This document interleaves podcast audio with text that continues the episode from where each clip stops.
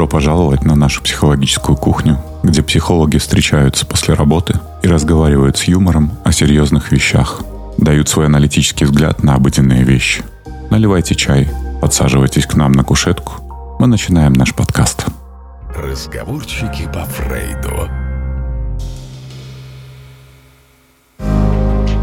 У каждого парня должны быть компакт-диски Romantic Collection. О, ты вышла из мая и скрылась из глаз. Или Или не января. Вообще нормально поем.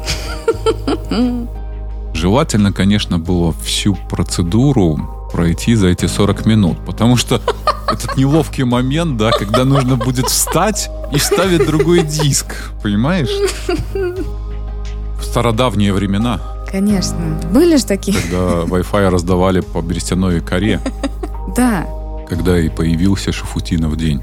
Вероятно, да, сходится. Добрый день, наши слушатели подкаста «Разговорчики по Фрейду». С вами психологи Арсений Володько. И Таша Брис. Добрый, добрый. Не знаю, кто, просто добрый и все. Кто-то будет сегодня добрый? Я буду, Отлично. потому что 3 сентября, день прощания, день, когда горят костры рябин, Как костры горят, обещанья. День, день, когда... когда совсем я один. Ну, не один же. Я календарь переверну, и снова 3 сентября. На фото я твое взгляну, и снова 3 сентября. Но почему, но почему расстаться все же нам пришлось? Ведь было все у нас всерьез 2 сентября. Тебе в церковном Короче, хоре да. надо петь. Ну, Отлично получается. мгм. Прям миелизмы такие в голосе проскальзывают. Хорошо. Ну, как догадались, может быть, наши слушатели, сегодня дата 3 сентября, и мы не могли пройти мимо, потому что исконно в этот день отмечается Шафутинов день. Ура! Да, в отличие от 2 сентября, когда все было всерьез, Шафутинов день – праздник очень веселый. В этот день и старый млад переворачивают календари, разжигают костры, рябин, задают друг другу вопросы «но почему?», «но почему?». Важный вопрос. Ну почему? Ты за что мне это все? Что нам психология музыкальных предпочтений скажет про Шафутинов день, если мы, кстати, с 93 года начинаем переворачивать этот календарь? Мгм. Ты же знаешь, почему это стало мемом? Дело в том, что, насколько я знаю, какой-то американский исполнитель исполнял песенку, и он так был похож на Шафутинова, и народу как-то это так э, зашло, и родился мем. Взяли, наложили это видео на 3 сентября, и получилось смешно, а дальше безудержная фантазия, ее уже не удержать. Надо же как-то делать эти отметки. Ну, вот народ решил, что 3 сентября, и эта песня станет какой-то очередной отметкой. Ну, дети идут в школу 1 сентября, у них там все понятно, а мы ж не ходим в школу 1 сентября. Ну, поэтому 2 сентября было все всерьез, школа, там все дела, уже все взрослые. Да. Значит, детей в школу повели, у них все по-взрослому, у нас все по-взрослому. Все прям по-настоящему. Слушай, мне кажется, что песня 3 сентября может как минимум сказать о том, что если ты ее поешь, то тебе, наверное, больше как минимум 25. Ну, иначе ты этот мем не понял. А еще кто-то бы сказал, что у тебя хороший вкус. Ну, нам свойственно хвалить тех, с кем вкусы схожи. Ты не знаешь 3 сентября. О вкусах сейчас никто не спорит. Шагнуло общество вперед. И тот, с кем вкусы не совпали, автоматически мудак. Примерно из этой оперы. Кстати, про оперу. Ты знаешь, что это одна из самых сложных музык? Конечно. Для того, чтобы понимать оперу, а, нужно этому учиться. Мгм. Это как с вином. Мгм. Для того, чтобы разбираться в вине, нужно пройти соответствующие курсы сомелье, где тебе подробненько начнут рассказывать, где ты начнешь знакомиться с каких-то простых, сложнее, сложнее, сложнее видов вин. Так и с музыкой. Довольно сложная музыка. Хотя в той же классической музыке там встречается довольно много, ну, так скажем, попсовых, то, что считается полегче. Воу-воу, полегче. Да.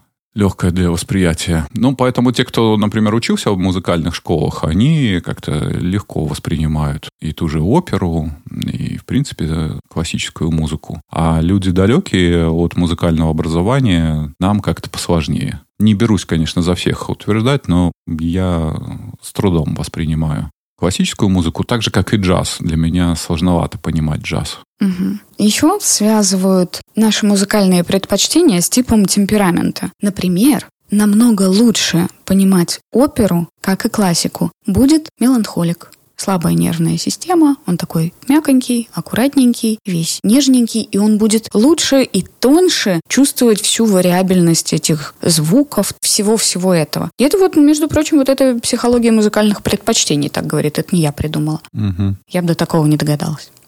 У них исследования были. Ну, чем только не заняться этим ученым, да? Давайте поисследуем. Угу. С каким типом темперамента люди, значит, слушают музыку. Угу. Нет, чтобы делом каким-то заняться. Полезным. Для сельского хозяйства, например.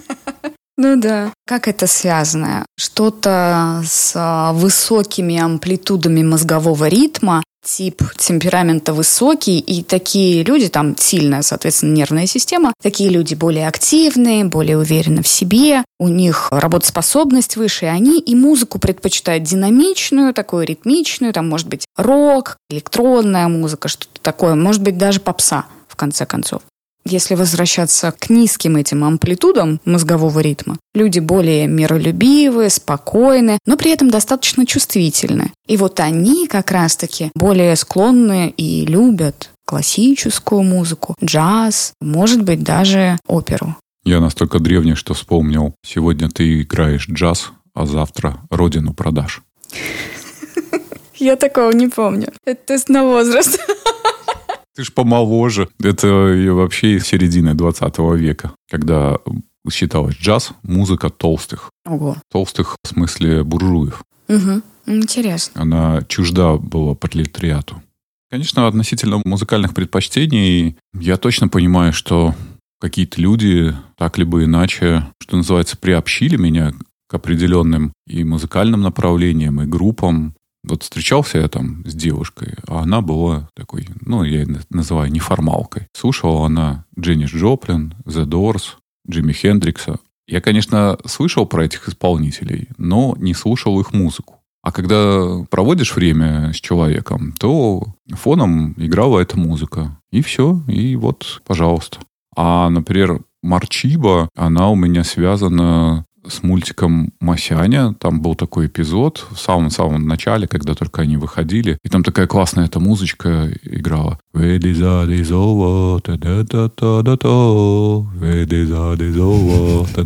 Я такой, что за музычка там? Маршиба. И все. А еще помню девушку, от которой появилась в моей медиатеке Лени Кравец. А еще, допустим, с русским рэпом и группой Крэк я познакомился. Магнитолу купил, там был диск. А там группа Крэк. И мне так что-то зашли эти песни. И с этого у меня началось знакомство с русским рэпом. Угу. И был такой период, когда я одно время долго слушал русский рэп. Кстати, клевая идея для наших слушателей. Можно же делиться своим плейлистом. Я предлагаю слушателям такой челлендж сделать, создать специально какой-то плейлист, ну, например, 10-20 ваших любимых песен, именно вот которые не попсовые, а которые вот вам заходят, а потом взять и в комментариях ссылочкой на этот плейлист поделиться. В комментариях в нашем телеграм-канале. Было бы прикольно узнать музыкальное предпочтение друг друга. Заочное знакомство через музыку. Да, я думаю, что можно что-то понять по музыкальному предпочтению однозначно. Мы вон уже про тип темперамента сказали. Угу. Слушай, ну получается, что одним из элементов формирования музыкального вкуса является яркое эмоциональное переживание.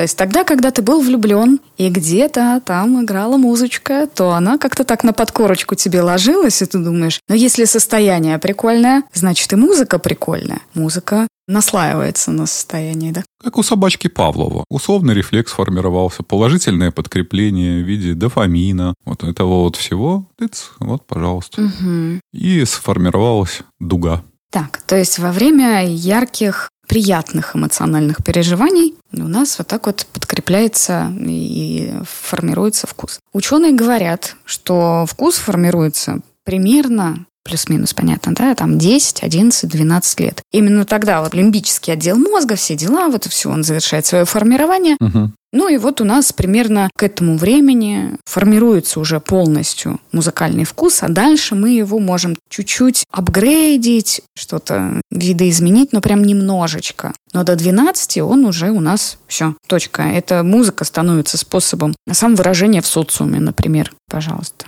Я помню свои молодые годы, юные, я бы сказала, годы. Мы пели песни Кипелова, Короля и Шута. Пели, это громко сказано, но там Металлики, Скутера и что-то такое. Это было трендом. Мгм. То есть помимо эмоциональных переживаний, музыку формирует тренд, приходящийся на определенный возраст.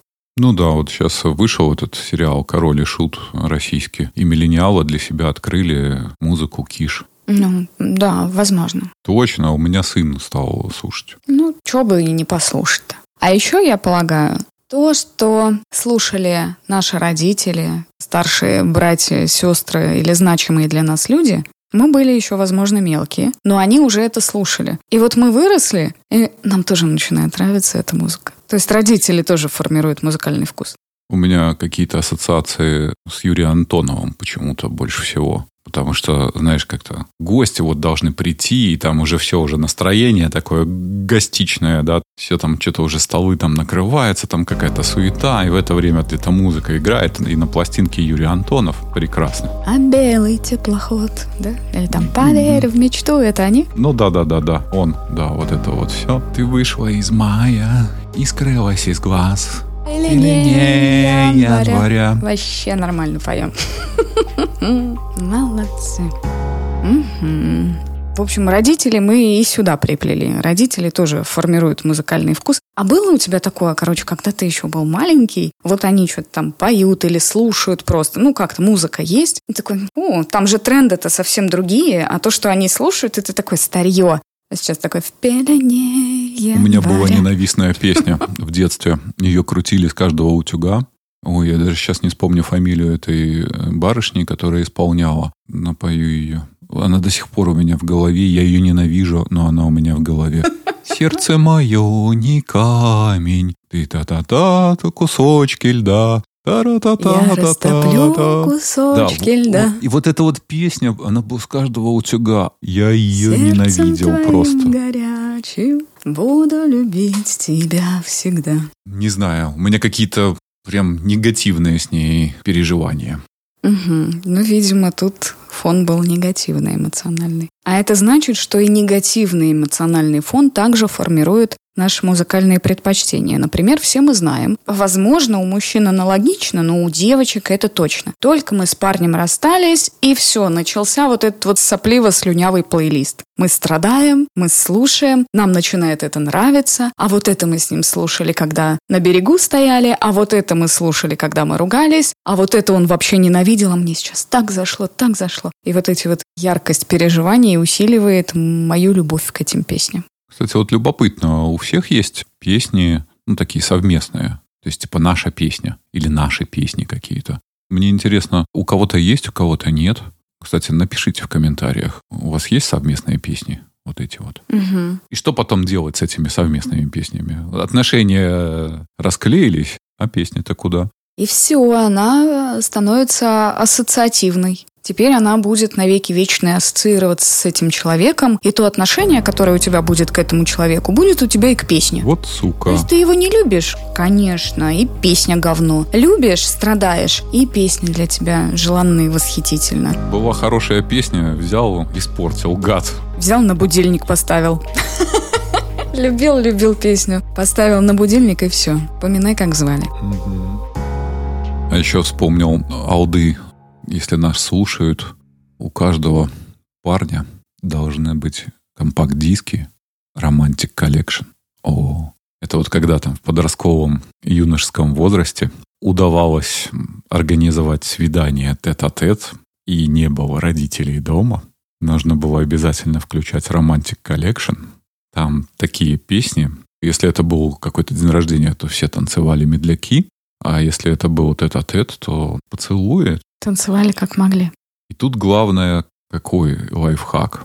компакт-диск, сколько он там, минут 40, наверное, длится, да, тогда ж не было MP3. 12 песен по 3 минуты. Ну да, где-то, ну там около 40 минут. И желательно, конечно, было всю процедуру пройти за эти 40 минут, потому что этот неловкий момент, да, когда нужно будет встать и вставить другой диск, понимаешь? Ты же в это время там работаешь, ты же занят важным занятием, соблазнением. Точно. Что видишь, как у нас у мужчин очень все сложно. Ой. Слушай, ну а может быть такое, что для кого-то это станет элементом эмоциональной травмы? Музыка закончилась. Конечно, представь, самый ответственный момент, да, все хорошо, и музыка подходящая, и все прекрасно. И в этот ответственный момент, бац, обрубается эта музычка. Еще и подмышка И в скрипнула. полной, да, и в полной тишине какая-то неловкость появляется. Да, да, да, да, да. Ужас, ужас. Точно. Травмы они такие. Кстати, любопытно было бы тоже узнать самые неловкие моменты наших слушателей. Напишите в комментариях. Нам сегодня, видишь, Шафутина в день, прям какое-то сочинение, как я провел лето. Как прошла моя жизнь до этого эпизода? Да-да-да-да.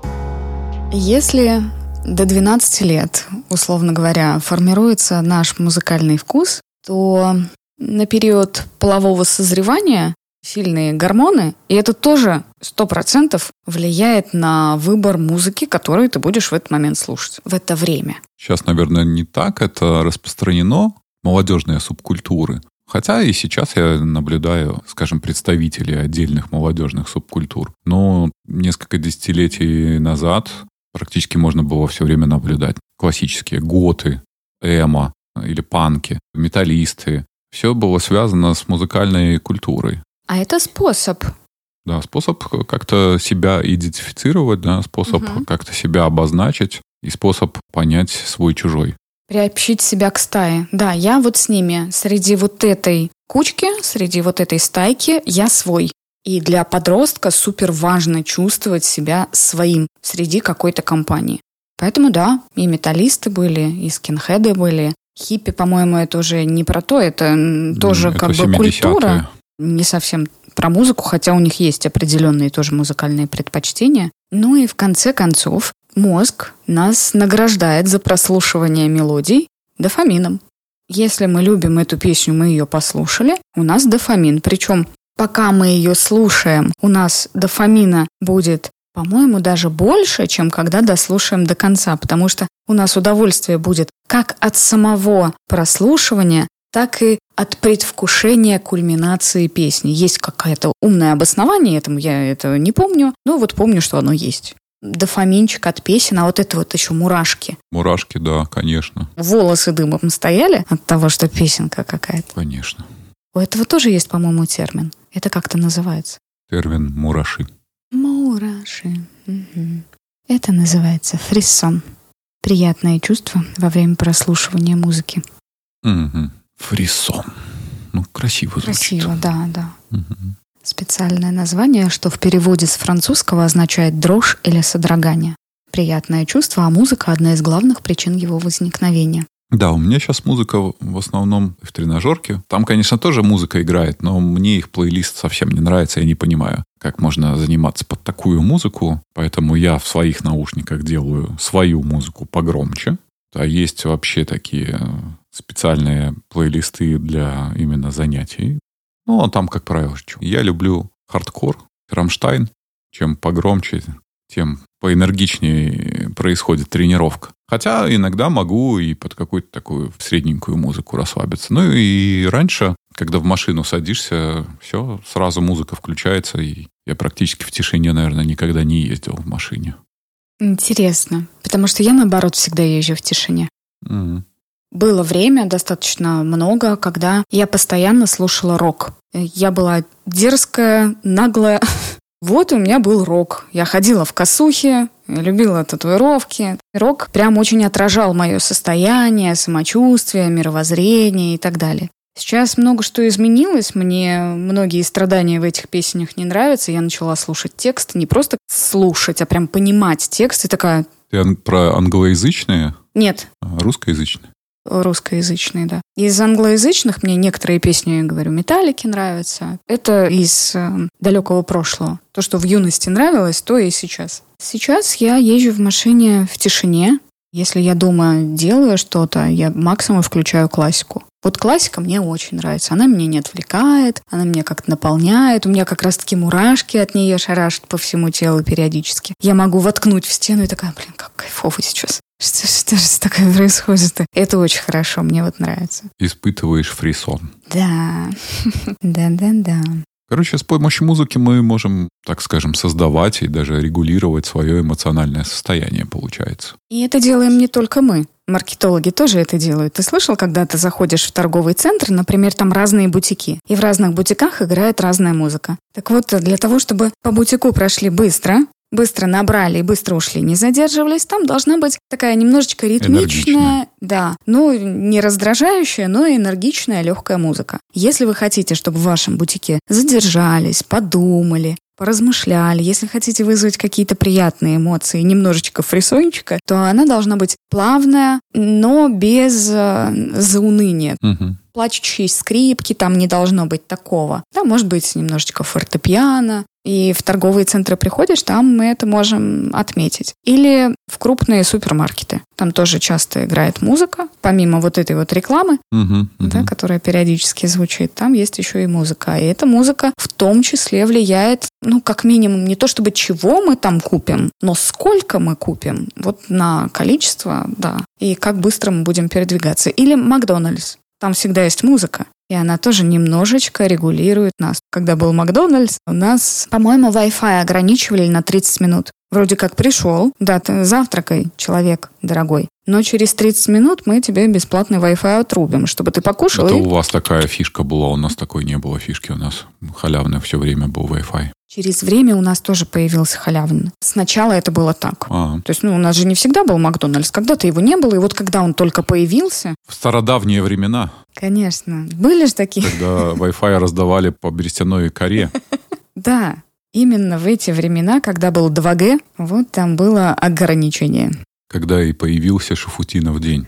Вероятно, да, сходится. Потом музыка там тоже все-таки такая легкая, энергичная. И что-то я еще припоминаю по поводу слов в музыке. То есть в зависимости от того, есть слова в этой музыке или нет, человек будет переключать больше фокус внимания на эту музыку или не будет. Мгм. Например, ну, замечал ты, что когда едешь, например, включил музыку, и слова из песни тебе знакомые, так или иначе ты все равно будешь вот внутренним голосочком хотя бы периодически их, но повторять. А значит, твой фокус внимания будет все-таки чуть-чуть уходить на песню. А если слов нет, и ты просто слушаешь, то ты сконцентрирован на дороге. Хорошо, что дорога — это автоматизм все-таки уже, да, мы там рулим как-то на автомате, вот это вот все делаем. Но тем не менее.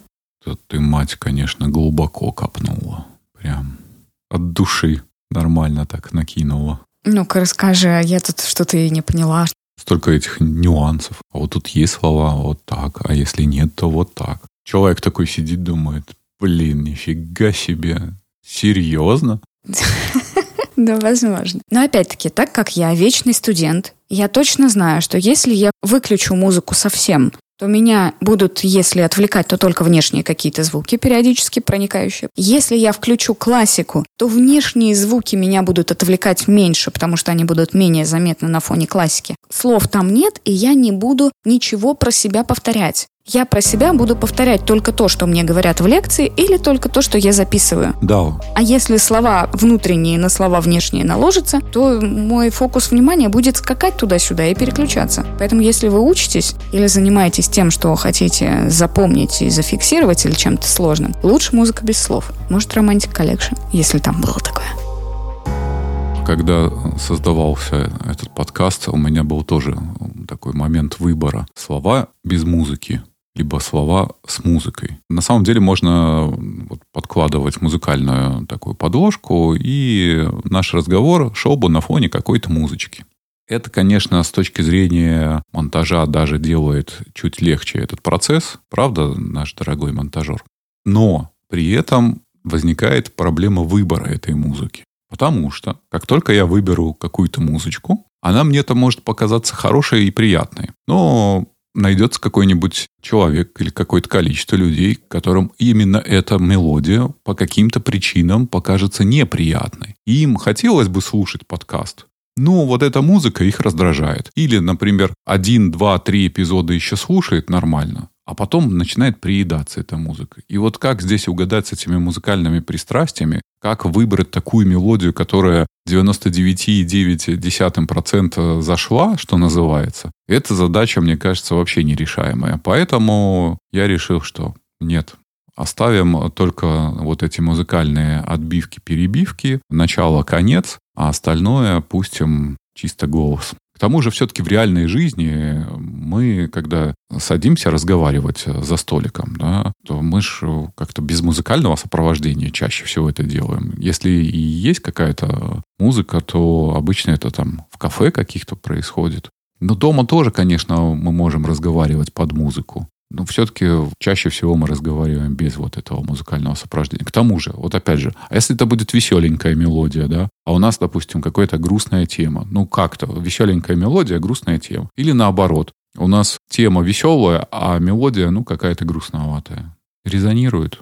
Вот такая вот подкастерская дилемма. Да. Такое вот решение. И тогда лучше на тишине. Мгм. Тишина заходит всем.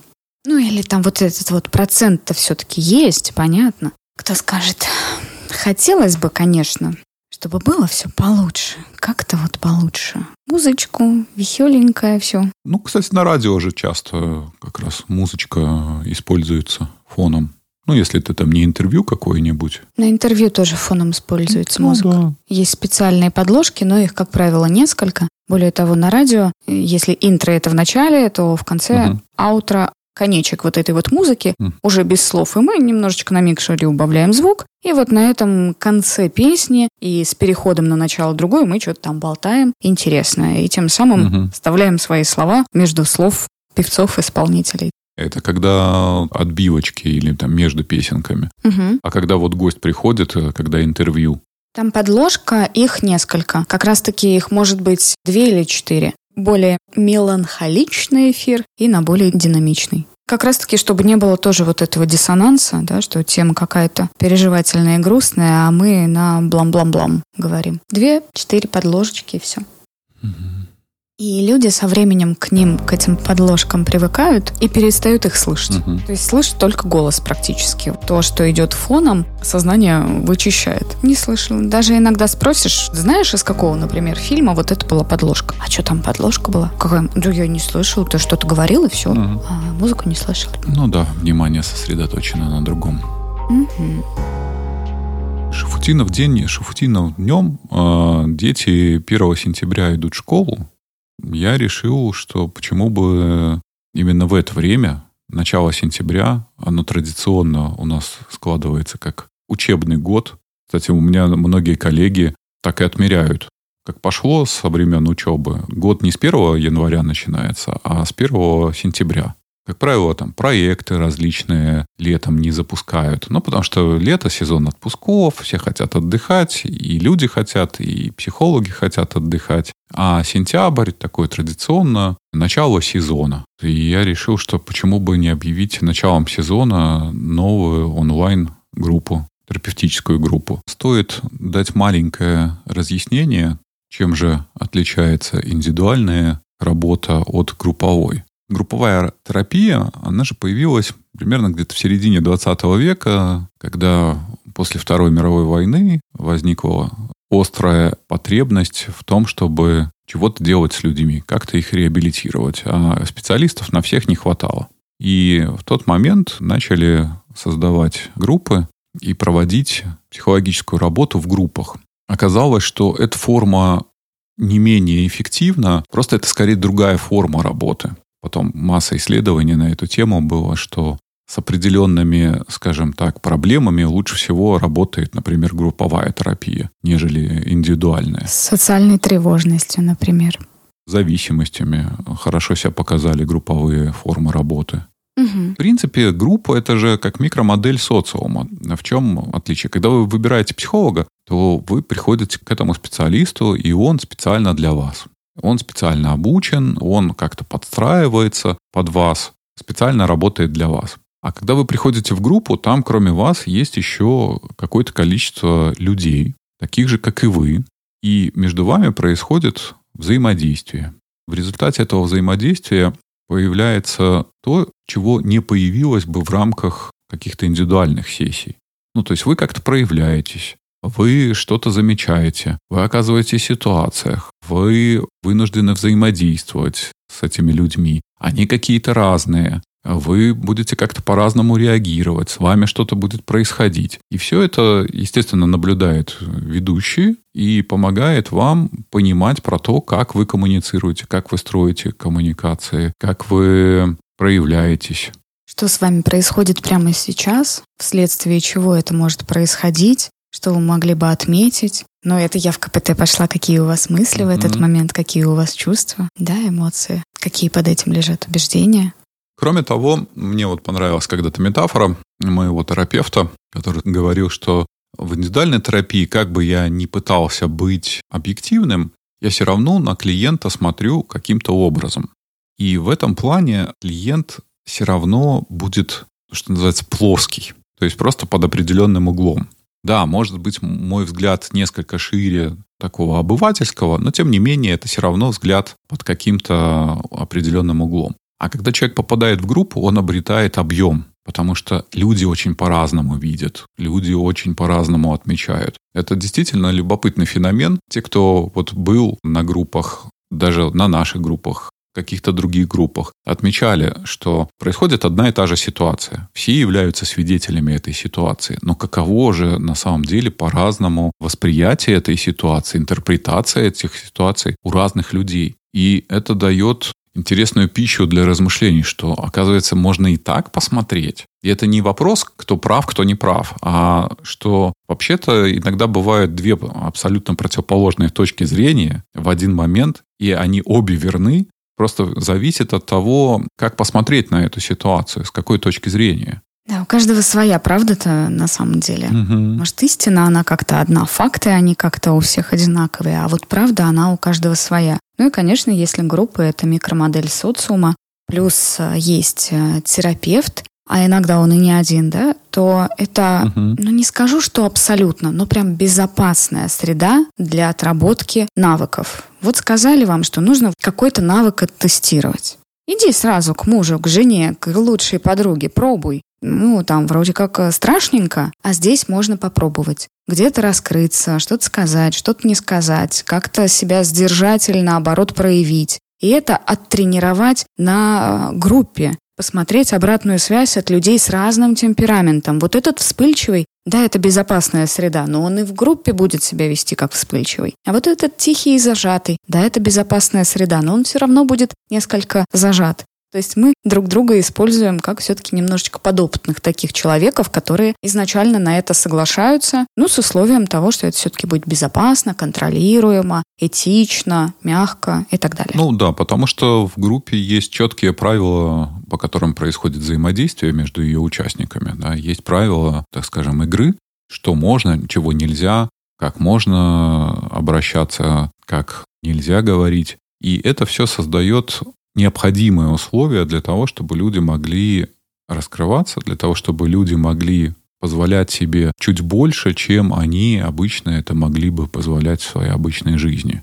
И люди-то все равно реальны, ситуации-то все равно реальны, но так как есть модератор в виде ведущего группы, то даже если происходят какие-то эксцессы, нюансы, ну, во-первых, это происходит по правилам, раз, а во-вторых, всегда есть возможность как-то повлиять на процесс, дать обратную связь, помочь участникам преодолеть какой-то их там внутренний затык. И да, в группу приходят люди с совершенно разным жизненным опытом. И в группу нормально, когда приходят люди с разными запросами.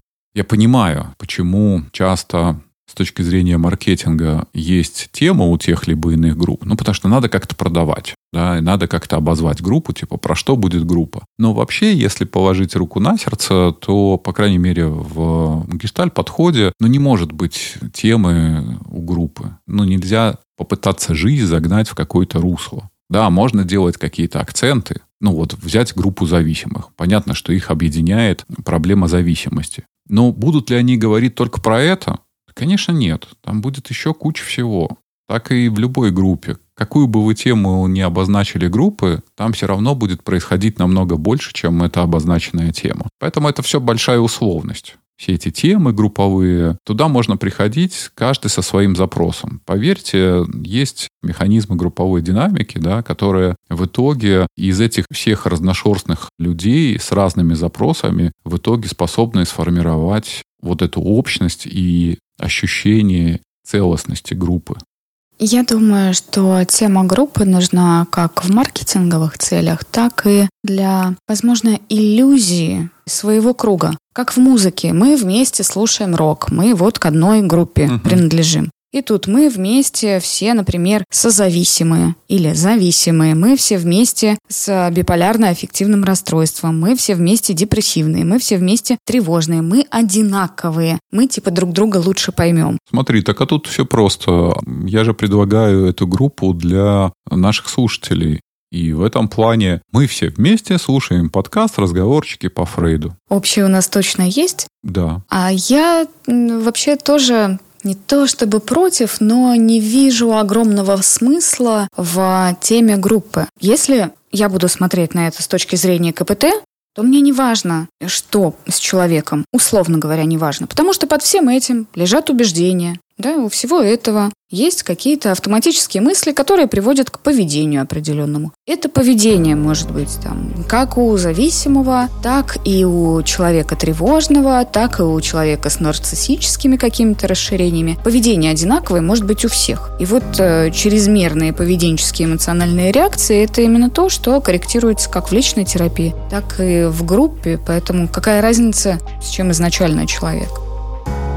Поэтому все, кто хотел попробовать групповую терапию, все, кто не попал на предыдущие группы, те, кто только присоединился к прослушиванию подкаста, я предлагаю обратить внимание на телеграм-канал, на инстаграм, в котором будут анонсы этих мероприятий. Группы будут проходить и или в понедельник и среду. По поводу времени Здесь нужно будет сначала собрать, скажем, необходимое количество заявок от вас. Кворум. Да, некий кворум, потому что люди живут в разных часовых поясах, и найти время, которое бы с большего всех удовлетворяло, это еще та задачка, но она решаемая. Будем опираться на некое большинство, которому будет подходить это время. Может быть, э, как раз за счет того, что это будут в разные дни и в разное время, будет возможность присоединиться либо в тот день, либо в другой обозначенные временные промежутки. Группа будет длиться около двух часов,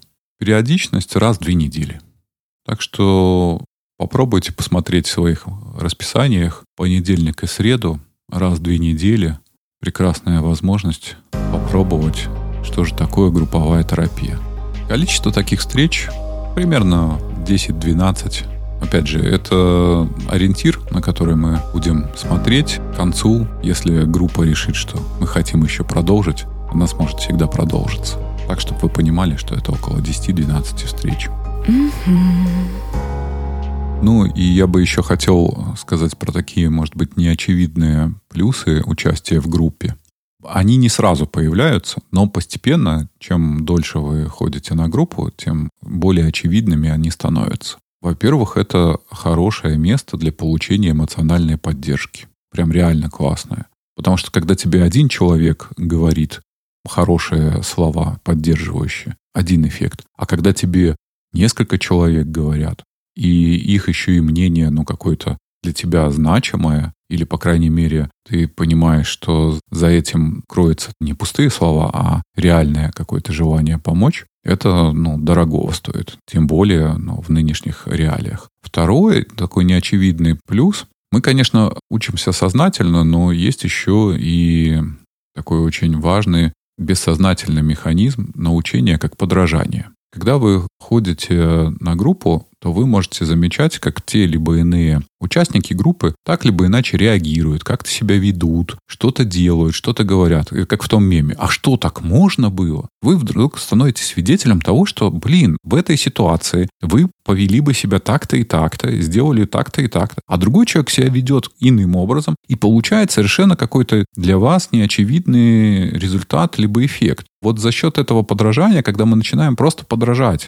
поведению этих людей, конечно, удивительно, потому что я помню, когда приезжал один тренер, я проходил у него трехдневку, три дня я был на группе. У меня потом еще неделю его интонация голоса сохранялась. Я ее отлавливал у себя. Зеркальные нейрончики хорошо да, работают, да, да. их огромное количество, да? Не зря же дадено нам эволюцией такое. Да-да-да не то, что мы специально стараемся учиться, так это заложено генетически просто, да. Мы учимся у высокоранговых а, наших собратьев, угу. те, кто для нас является авторитетом. То есть, если этот участник группы как-то для вас внутренне является авторитетом, да, если и стал авторитетом, то вы бессознательно начнете этому учиться. А можно перевести это в сознательное, и тогда вы научитесь этому еще быстрее. Осознал, понял, и теперь можешь этим управлять. Да. Еще классный эффект от группы – это когда вот вы привыкли думать о себе, о своих проблемах, что вот все дети как дети, один я какой-то не такой. Вот у всех нет проблем, а у меня вот тут какие-то проблемы.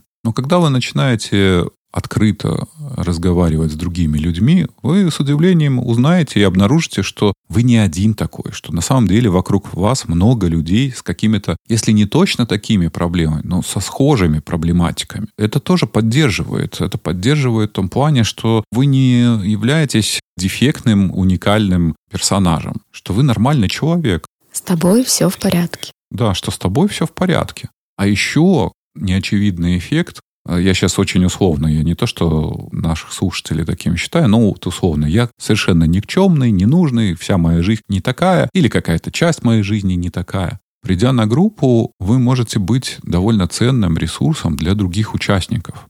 Когда ваши слова или ваши какие-то действия оказывают влияние на других людей. И это потрясающе, когда вы вдруг понимаете, что вы можете чем-то таким обладать, что полезно для другого. Это про свою нужность, про свою значимость. Это одна из самых, наверное, важных частей, одной из, повторюсь, самых популярных групп 12-шаговая программа борьбы с зависимостями. Угу. Они чувствуют себя никчемными, ненужными, простите, отбросами общества. Кто-то себя чувствует именно таким. Может таким не являться, но чувствовать. И когда этот человек узнает, что его слова для кого-то оказались важны, поддерживающие или еще как-то приятные, добрые, что-то посмотрел, сказал, сделал, и это откликнулось, и человек благодарен, он такой, а я еще кому-то нужен, угу. а я достаточно хорош, я зря такое про себя подумал. Ну и, конечно, заметите, как сильно отличается на самом деле общение с друзьями, даже если оно, казалось бы, самое открытое, от общения с участниками в группе.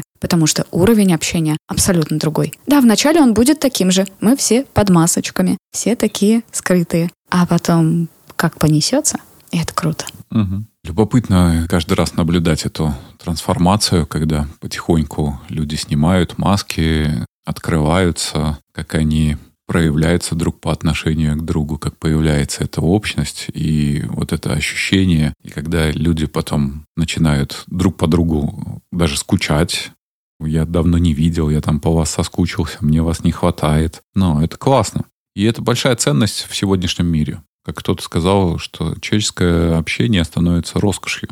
Так вот, это вполне доступная роскошь. По крайней мере, есть для этого возможности, есть шанс.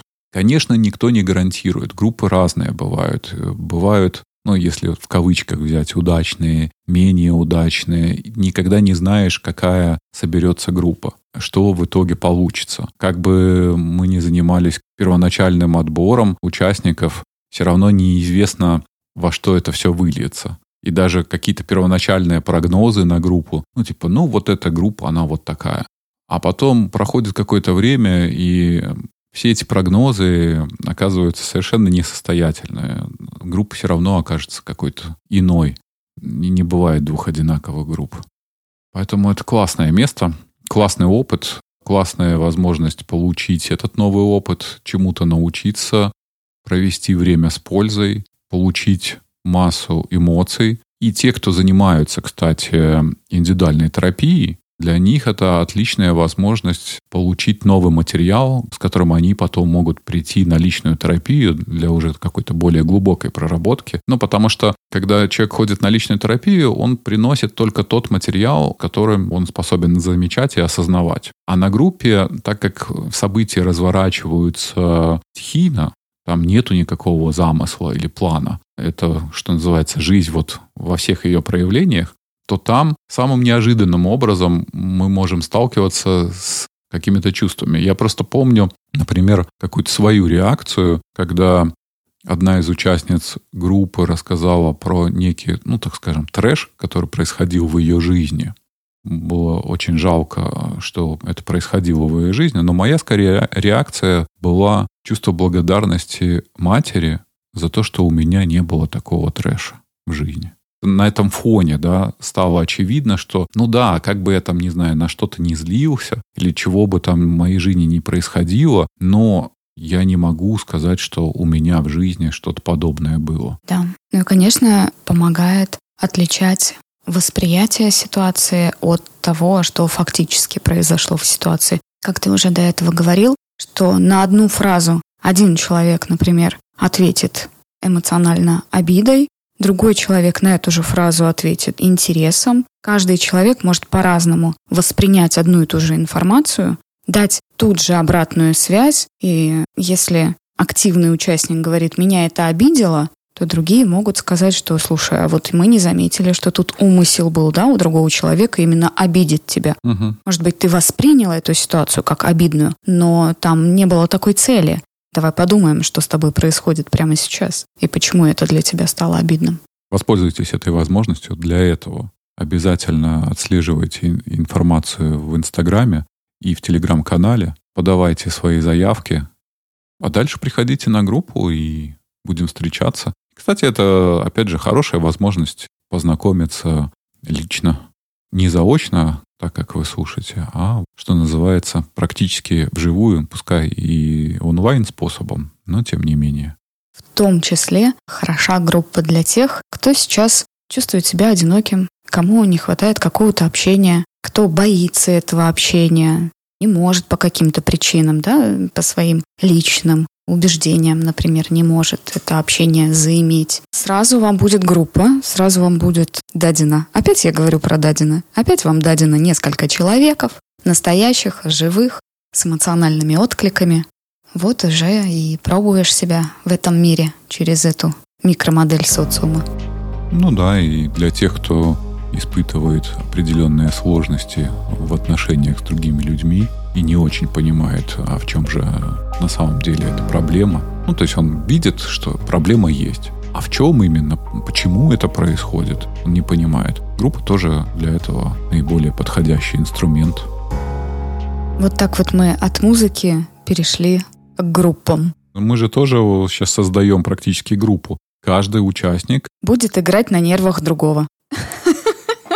Он музыкальный инструмент, а, да. который будет вносить какую-то свою гармонику. Но он одновременно и композитор, и инструмент, и слушатель. Так многогранен будет он, когда находиться будет в группе. А за дирижерским пультом, ну, вы увидите меня, увидите Ташу.